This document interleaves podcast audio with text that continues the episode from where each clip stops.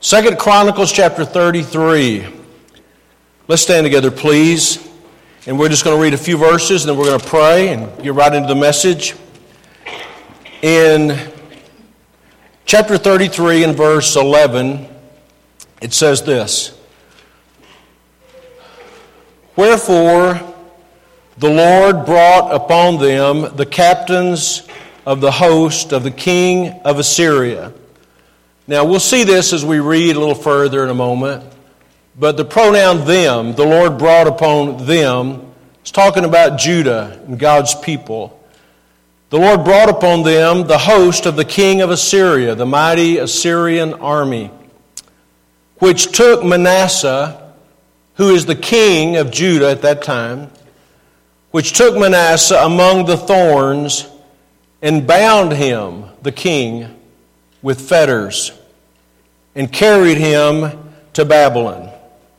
So picture this, if you could, in your mind, and we'll develop this again as we go along, but the Assyrian army comes into Judah, the southern kingdom. Manasseh's the king, and they take him captive and take him to Babylon as a prisoner of war.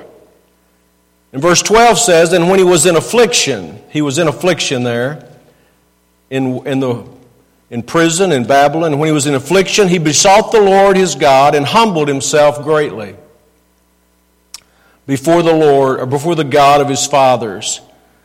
Then you look at verse 16, and it says, "And he," talking about Manasseh, this king, "he repaired the altar of the Lord and sacrificed their own peace offerings and thank offerings, and commanded Judah to serve the Lord God of Israel."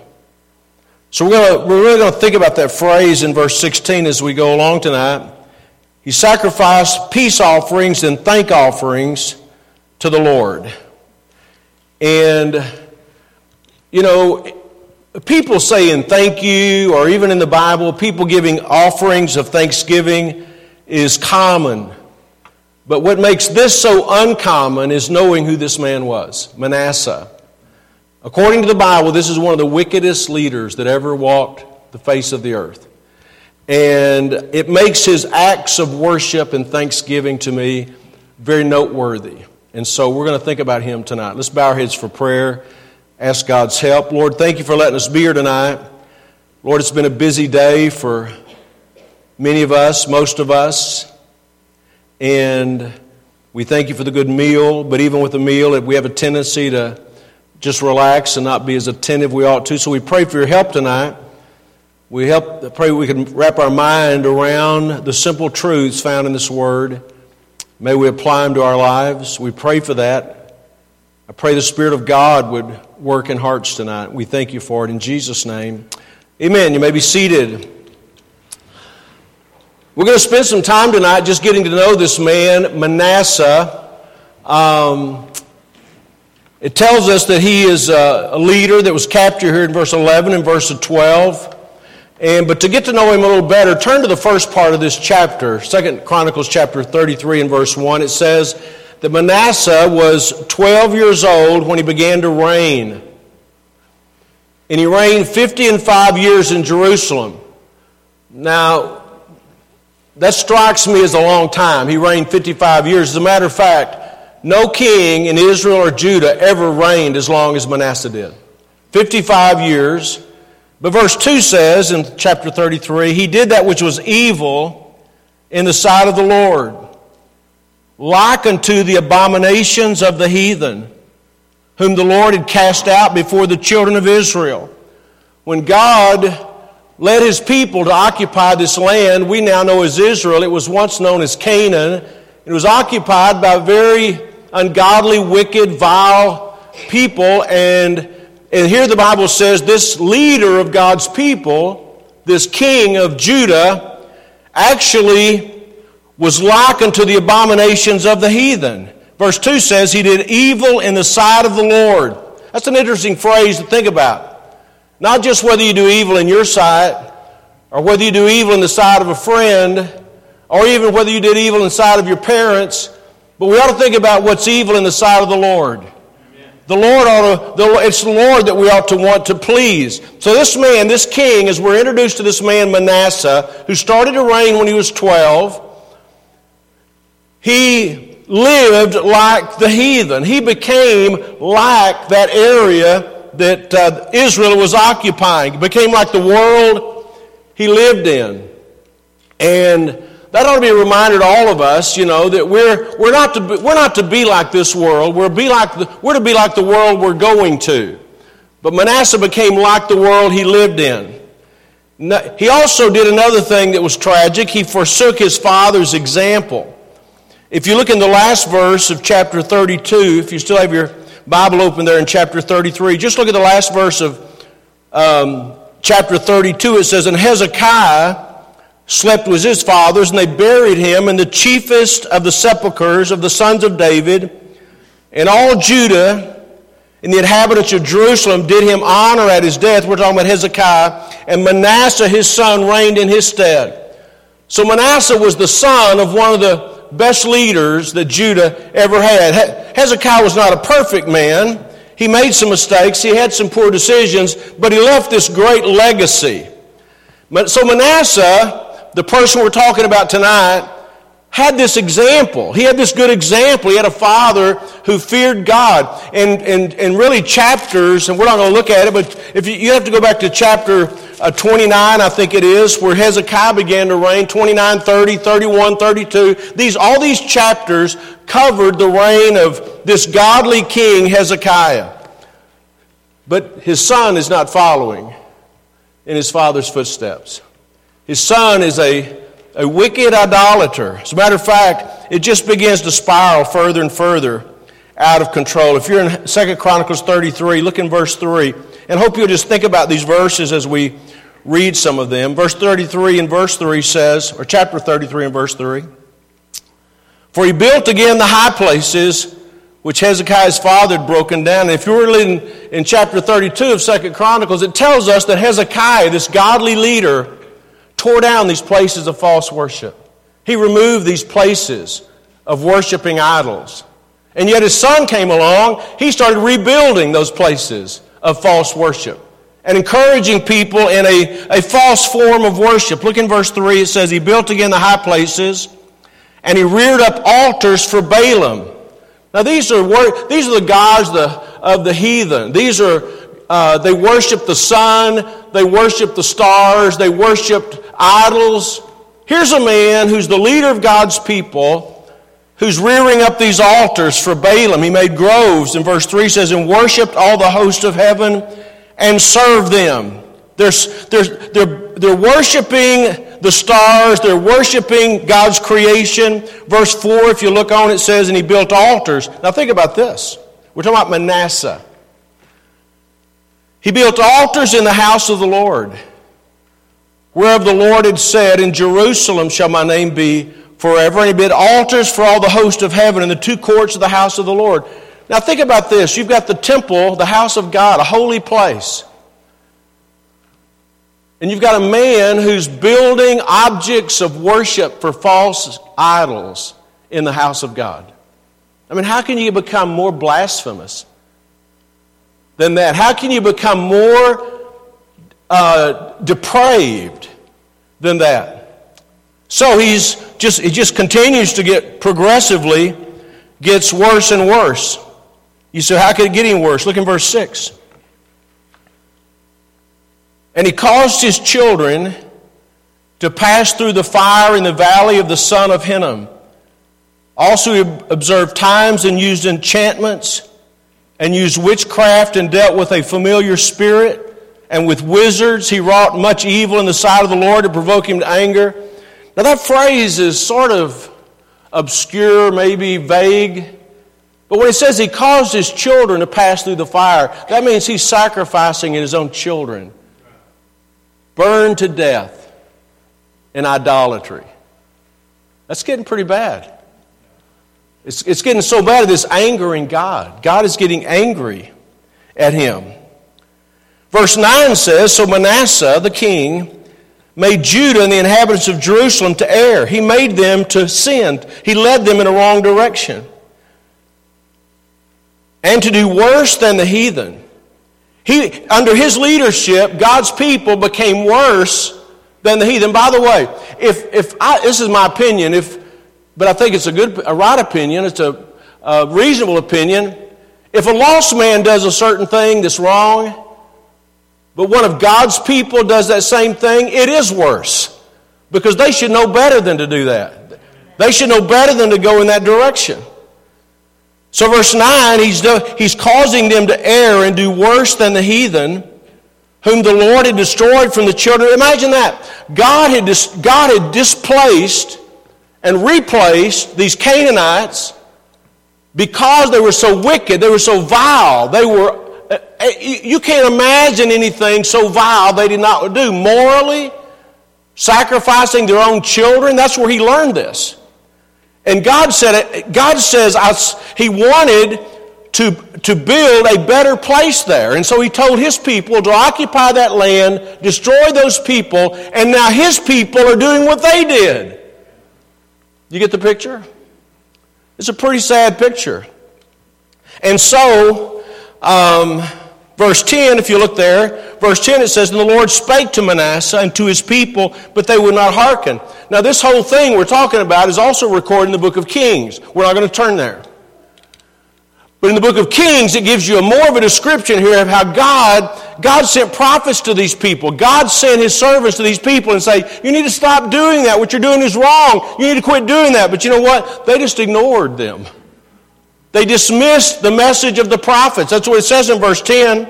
They would not hearken. They would not listen. They rejected God's warnings. Manasseh wouldn't listen. The people wouldn't listen. And it was very serious. We ought to take God's warning seriously, right? Amen.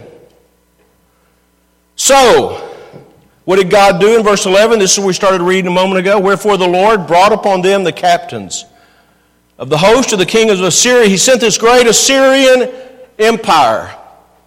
You'll remember it was the Assyrians that God told Jonah that he wanted to go preach unto them. This message of repentance, this message of God's holiness. It was those same Assyrians. And they'd already conquered the northern kingdom. And they come against Manasseh. And look what it says in verse 11, "which took Manasseh among the thorns." Now that's a verse of Scripture, a phrase that is not explained at all. But to me, it seems to indicate that Manasseh was probably hiding. They're coming against him. They're coming against his people. He's hiding in a thicket somewhere. And they found this great king in this bad place. But verse 11 says, "They bound him with fetters." That's like chains. They took the king of Judah, bound him in chains, and carried him captive to Babylon. You know, Sin never leaves a person or leads a person to freedom and victory and happiness. Sin never does that. Sin always leads to a place of bondage, a place of slavery, a slavery to sin. Sin, any kind of sin, bitterness, lust, envy, pride, sin can never, ever satisfy. And eventually it's going to be judged.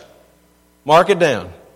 Any kind of sin will be judged, either in this life or in the life to come. Sometimes people think because God is not judging their sin that God's okay with it. That's not true. Just may mean his judgment is lingering, taking its time. So this is what I would call Manasseh's reputation. We get to know the man, Manasseh. His father was a godly leader, but he took a different path. He led his people in a different path. He took them to the depths of idolatry and sin until God chastened him and they drug him in chains from his place of authority to a foreign power. But notice verse 12.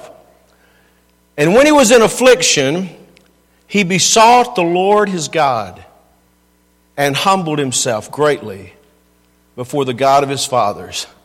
Now there is an interesting place.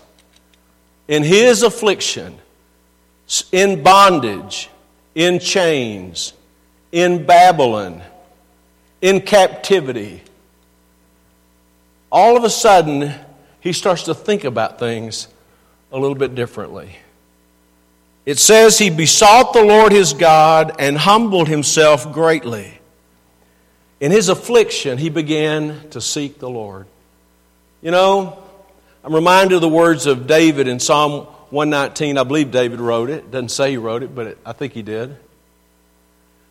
He said, it's been good that I've been afflicted, that I might learn thy statutes.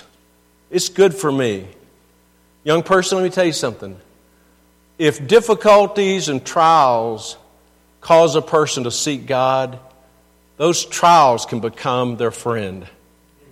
There's something worse, young person. There's something far worse than being reprimanded, being chastised, being corrected in order that you might do right. There's something far worse. You know what it is? Just doing wrong and getting away with it. That's far worse. So in his affliction, he began to seek the Lord. Look, notice what it says in verse 12. He humbled himself greatly. This is not just a surface acknowledgement of wrong. He was truly sorry for his sins. This is genuine repentance. And he turned to God. It says there in verse 12, he besought the Lord his God and humbled himself greatly. Notice this phrase, before the God of his fathers. See, he didn't want his father's God. He didn't follow in his father's footsteps. He didn't respect Hezekiah's leadership. A lot of young people are like that. They don't really want their father, their mother's God, their mother's or father's beliefs. But I'm telling you, when he was sitting in that prison cell, all of a sudden he started rethinking what would be important to him. And now he wants his father's God. It's a good place to be. Amen? Amen? If you're sitting here tonight and you've got a mom or a dad or someone that loves you and they've tried to teach you the right way and tried to get you to become a God-fearing person and you don't take it serious, a great day in your life when you realize, you know, I need their God. And that's kind of what's going on in his life. Look what it says in verse 13. After it says that he greatly humbled himself, it says in verse 13, and prayed unto him. He began to pray to God. And he was entreated of him. That means God was accessible to him. He was entreated of him. God was entreated of him and heard his supplication. God heard his prayer. And notice this. And brought him again to Jerusalem, unto his kingdom. God doesn't have to do things like that. God didn't have to do anything. He had made so many mistakes. God didn't have to give him his kingdom back. He'd have been a better person if in prison he'd just gotten right with God and just rotted in prison. He'd still be a better person. But God let him go back to Jerusalem, into his kingdom. And then look at the last part of verse 13. Then Manasseh knew that the Lord, he was God. He'd been worshiping idols. He had been building idols in God's house. He was so messed up, he didn't know who God was. Let me tell you, there are not many gods. There's one God. One true God, the Creator. And now it says in verse 13, he knew that the Lord was God. His life was being changed. He was having this regeneration in his life. He now believed not in many gods, he believed in the God of the Bible. He believed in the God of his father. He believed in the God of Israel. He believed in the God who's holy. The God who has eyes and can see and ears and can hear. He believed in the God who was just and so just that he would bring chastisement on his own people or those he was working in. But the God who shows mercy and forgiveness for those who repent. So in a sense, Israel's God became his God.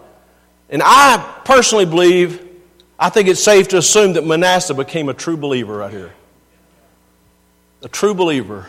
Isn't that a wonderful thing? One of the most wicked leaders that ever lived. one of the most wicked leaders to ever live. Now he becomes a believer. So we've seen Manasseh's reputation. This is how he lived. This is who he was. A hopeless case. And then we see his regeneration, how he turned from his sin, repented of his sin, and turned to God. Now let's notice some of the things he did after he made this decision, because this is the part that I want us to really take home with us tonight. Because whatever happened in his life right here stayed with him the rest of his life. How did he live the remainder of his days? Let me tell you, this was not just some kind of a profession that he made so he could get a little relief from his problems and then go out and live for self. This is not what happened to him. His life has changed. I think those kind of professions are suspect. I don't know people's hearts, but to me, when a person says, I'm going to do better, I'm going to do right, I'm sorry for what I did, and then just going to keep on living the life. I have a problem with that. I'm not saying any of us are perfect, but I'm telling you, his life was permanently changed. What did he do? Look in verse 14. Now after this he built a wall without the city of David on the west side of Gihon in the valley, even to the entering in at the fish gate, encompassed about Ophel, and raised it up on a very great height, and put captains of war in all the fenced cities of Judah. So the first thing it says he did was he began to establish these wise protective measures for Judah. Well, that's a good thing. But look in verse 15. And he took away the strange gods and the idol out of the house of the Lord, and all the altars that he had built in the mount of the house of the Lord and in Jerusalem, and cast them out of the city. You know, this was not just an internal change that happened in him, but he's making some external reformations because of what he's done. He's cleaning up the neighborhood spiritually. He's getting rid of all these places of worship, these idol worship. Look in verse 16. And he repaired the altar of the Lord. The altar of the Lord was the place of worship. The altar of the Lord had been neglected. The place of sacrifice, the place of worship had been neglected. He's restoring biblical worship to God's place. Isn't that a wonderful thing? Wouldn't it be a great thing to see this happen in fathers' lives? Dads, husbands, saying, you know, God, God is going to be the leader in our home. God is going to be the leader in our family. Amen. Our mother's doing that. Maybe there's not a husband present. Maybe there's not a father, but mother's saying, look, we're going to lead our house in the right. This is what regeneration looks like. Now keep in mind, he didn't get his act together so he could be saved. He got saved and he became a new person. Young person, listen to me. If you have not been made another person, I look at people and I talk to people like this, even young people, and they roll their eyes because they want to think because they prayed a prayer one day and they've never been changed that they're going to go to heaven. I'm telling you, Jesus Christ changes lives. He came out of that prison a new person. He didn't have a mom or dad nudging him and pushing him and kind of shaming him to do the right thing. No, he starts doing the right thing. As a governor, as a leader, he started doing the right thing, but also as a spiritual guide. Verse 15, he took away these strange gods and all these altars. And then he repaired the altar of the Lord. He wants to make God's altar what it should be. A place of prayer, a place of sacrifice. And then it says in verse 15, and this is, or 16, excuse me, and on this altar that he repaired, he sacrificed peace offerings and thank offerings. He began to offer these sacrifices of peace offerings and thank offerings to God. And then look what it says in verse 16. And commanded Judah to serve the Lord God of Israel. He commanded them. The king. I wish I could do this. I'm not the king. Wouldn't it be good if the king could command us to serve God? That it became the law of the land, an executive order, right? Wouldn't you love to see CNN in the Oval Office one day? And the president is making an executive order that everybody is going to serve God. Wouldn't that be a great day? He command. You know, now think about this. I just think about what this is like. They knew what this king was like. They knew he was an idol worshiper. They knew he sacrificed his own children in the fire to false gods. They knew he built altars in the house of God, and now he's commanding people to serve the Lord. Let me tell you something. When a person sees the error of their sin, and they see the grace of God in their life, number one, they're going to want to correct all the bad things that they can correct about what they've done. Like Zacchaeus. When Zacchaeus met Jesus, he immediately was ready to restore to people things he had taken from them. That's regeneration. That's salvation.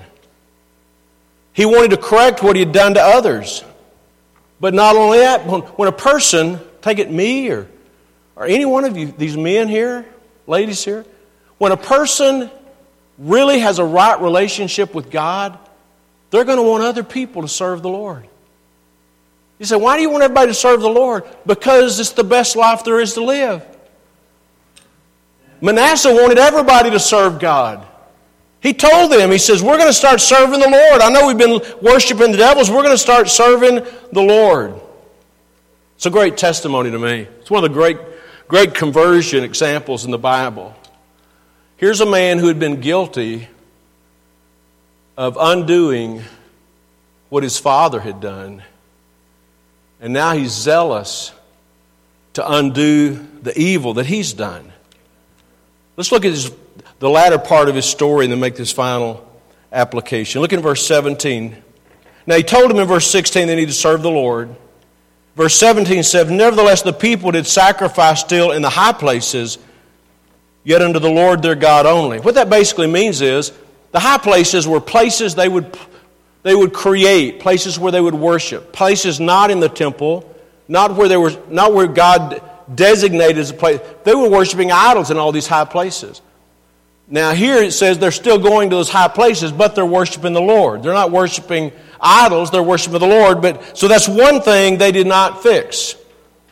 Look in verse 18. Now the rest of the acts of Manasseh, and his prayer unto his God, and the words of the seers, the prophets that spake to him in the name of the Lord God of Israel, behold, they are written in the book of the kings of Israel. You can read that sometime.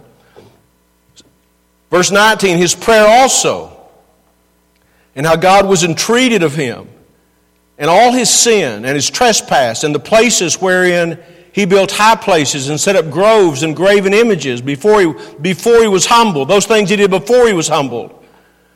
Behold, they're written among the sayings of the seers. These were writings of the prophets, the seers. They're not in the Bible. These things are not a part of the canon of Scripture, the inspired Word of God, but they were recorded. And the writer of Chronicles says you could read about all these things in the sayings of the seers. Verse 20, so Manasseh slept with his fathers.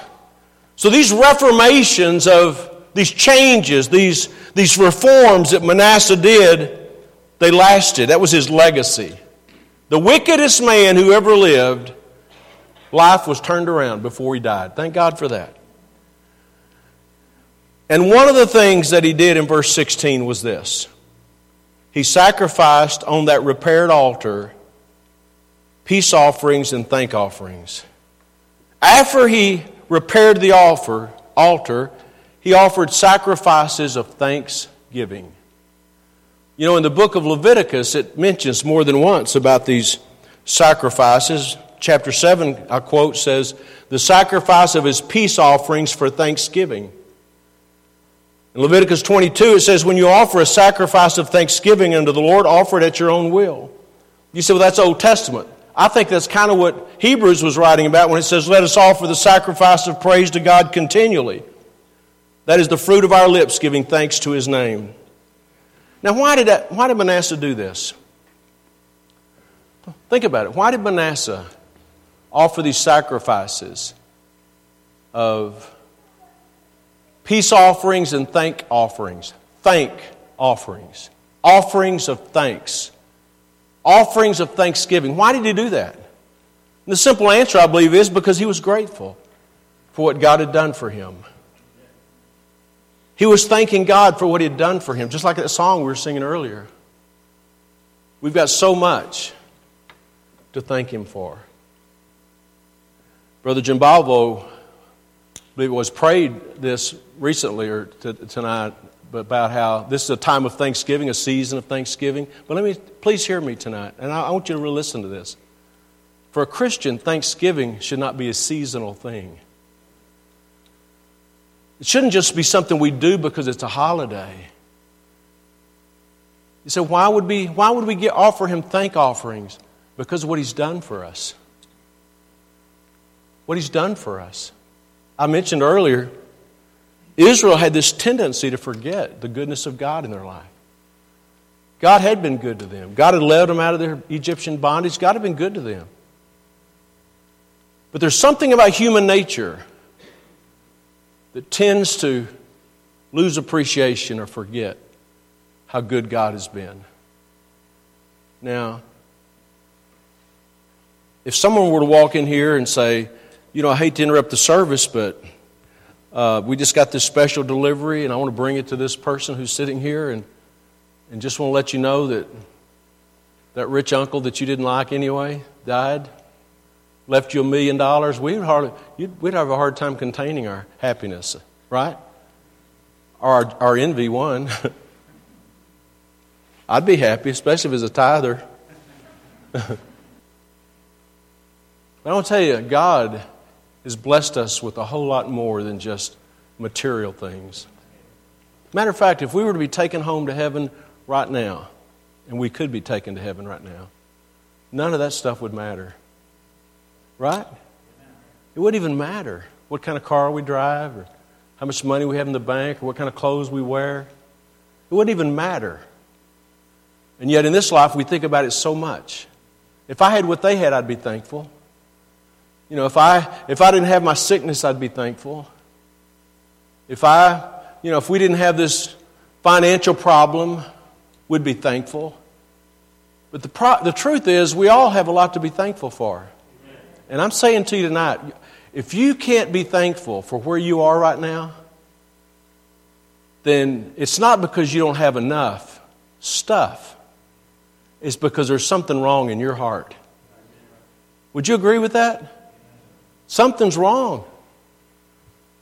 You can't fix it by just giving people enough stuff. I read this story a long time ago, and I'm not sure if it really happened or if it's just a sermon illustration. But the story goes about this guy in this neighborhood that he started. Every day he would take and he would anonymously give a gift, put it on a person's doorstep. I don't remember what it was, maybe $20, $50, I don't remember what it was. Every day, they'd go out there on their porch and there'd be that $50 or $20, whatever, every day. They didn't know where it came from. They did it for days. A week goes by, a month goes by, 2 months go by. It's there every day. And then all of a sudden, one day, it wasn't there. And they throw a fit, complaining, well, where's my money? Like somehow they deserved it. That's the way we are sometimes. Like for some reason, we think we deserve for everything to go our way. And never have problems, and never have sickness. I'm telling you, that's warped. That's warped. Young person, if you've got that kind of mentality that you don't think you have something to be thankful for, tonight you ought to be asking yourself, God help me to see if there's something wrong in me. You know why he gave thanks? Because God had changed his life. God had given him freedom. God, it didn't have to, but He restored to him what He had taken from him. And God had changed him on the inside. He was no longer an idolater. He was a worshiper of the true God. God had changed his life. Right? That's something to be thankful for. If God never did another thing for me, but the fact that he's changed my life, he made me a new person. Isn't that an amazing thing? Why would God? Religion couldn't do that. People couldn't do that. People who cared about me couldn't do that. Nobody could do that but the God who made everything. One day moved inside of me and changed me from the inside out in a moment of time. I ought to thank him forever for that. Right? We got so much to be thankful for. The blessings of God.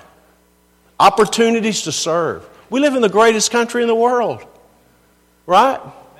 It is. You say, don't you know America's got problems? Sure I do. Sure I do. Go live in Iran for a while. You know? Go live in the jungles of Peru for a while. Go live in some place. You think we've got it rough here? We're spoiled rotten. Amen? He offered thank offerings. This king who had done so much to defile, to blaspheme, to lead a whole generation of people down the wrong path, found mercy and grace and forgiveness. I doubt if he was given thanks because everybody agreed with him. Because everybody liked him. Because everybody liked his recent post on Facebook. Isn't it amazing? People get bent out of shape because people don't like what... It's sick. It's sick. Right? It's selfish and it's sick. Why don't you just be glad you're saved? Why don't you be glad your name's written in heaven? Your sins are forgiven. God is your father, and I'm your brother. That's enough to be thankful for.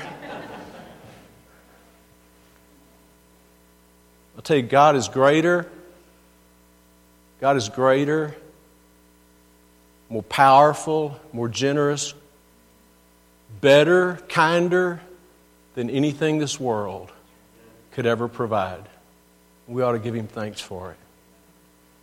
We ought to give him thanks. We ought to bring thank offerings. Thank offerings. Thank you, Lord. You know, it's one thing to get up and sing, I've got so much to thank him for. But it's another thing to really know it in your heart. We've got so much to thank him for. And if you're here today and you're not saved, you may be an American, you may be healthy, but I'm telling you, you still don't have the greatest thing in the world, and that's salvation. Sometimes, you know, this past week I was preaching out of town, Wednesday night, Thursday night, Friday night, Sunday. And sometimes when I'm doing that, I just find myself thinking, why am I here? I've said that to my wife many times. Why am I even here? Why would I get to preach to people? You know what I'm saying? Why would God let me do this? I don't understand it. To this day, I don't understand it. God has just been good. To us, all of us, God is good. Amen? God doesn't have to use us. God doesn't have to use any of us. Why would he let us serve him? Why would God let us serve him? Isn't God good that he would let me serve him? What an amazing thing is that? Amen?